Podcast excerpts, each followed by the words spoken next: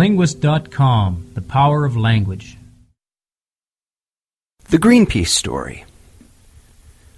In 1969, a few days after the United States detonated a one megaton nuclear weapon at Amchitka Island in the Alaskan Aleutians, the Don't Make a Wave Committee was organized in a Vancouver living room containing a small number of people who thought such weapons should not be allowed to make waves through the oceans or atmospheres of the world ever again. Committee members included Paul Coore, then a UBC law student, Bill Darnell, a field worker for the federal government's Company of Young Canadians, Terry Simmons, a member of the Sierra Club studying at Simon Fraser University, and two older men, James Bohlen and Irving Stowe. Bohlen and Stowe had left the United States to protest the Vietnam War, as well as the nuclear buildup. Bohlen had once designed rocket engines. Stowe was a Quaker and a lawyer. They talked and argued. One of the arguments was whether to concentrate the committee's efforts on protesting against another Amchitka test planned for the fall of 1971, or to expand their efforts to fight against all threats to the environment. Peace, said Stowe, a gnome-like man in his late fifties, as he left one meeting. It was the traditional greeting and farewell of those involved in the peace activist movement. Make it a green peace, said Darnell, the youngster from the CYC. Yellow and green buttons were made up, combining the three-pronged nuclear disarmament symbol with the ecology movement's E for the Earth and O for the organisms that live on it, and sold to raise money. There were fundraising concerts with pop stars Joni Mitchell, James Taylor, and the rock band Chilliwack taking part. A boat, the 25 meter halibut packer Phyllis Cormack, was chartered to head for Amchitka to try to stop the bomb. The boat, nicknamed Greenpeace, was forced by weather to turn back. They raised more money and sent a bigger boat.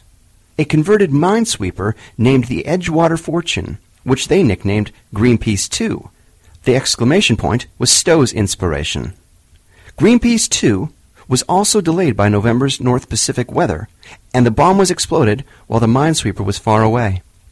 But when Greenpeace 2 returned to New Westminster Harbor, what was to become the world's largest, most influential environmental organization was launched. The Don't Make a Wave Committee changed its name to the Greenpeace Foundation. Greenpeace 3, originally the Vega, sailed to French Polynesia to protest against French nuclear tests in 1972. The Vega, a 12.5 meter handmade ketch, belonged to David McTaggart, chair of Greenpeace International from 1969 to 1973. The Vega was retired when McTaggart retired after being severely beaten with others of his crew during the 1972 protest. Three years later, Russian whalers were confronted off the California coast. In Canada, Greenpeacers confronted sealers off the east coast and invaded, by canoe, the Bruce Nuclear Power Station in Lake Huron. In 1978, Greenpeace bought its own ship, a converted North Sea trawler, the Sir Williams Hardy, renamed it the Rainbow Warrior, and campaigned against whaling in Iceland and Spain. The organization spread worldwide. In 1979, national Greenpeace organizations in Australia, Canada, France, Holland, New Zealand, the United Kingdom, and the United States formed Greenpeace International, which now has headquarters in Amsterdam. There were protests, boycotts, and confrontations around the world throughout the 1980s. Greenpeacers zipped about in inflatable boats, flew a hot air balloon across Germany, hung a banner from the Ottawa Peace Tower, climbed smokestacks and Mount Rushmore in various environmental causes to save whales and porpoises, to stop nuclear power and nuclear bombs. Some members went to jail. After the French Secret Service sunk the original Rainbow Warrior in 1985, a second Warrior was commissioned in 1989.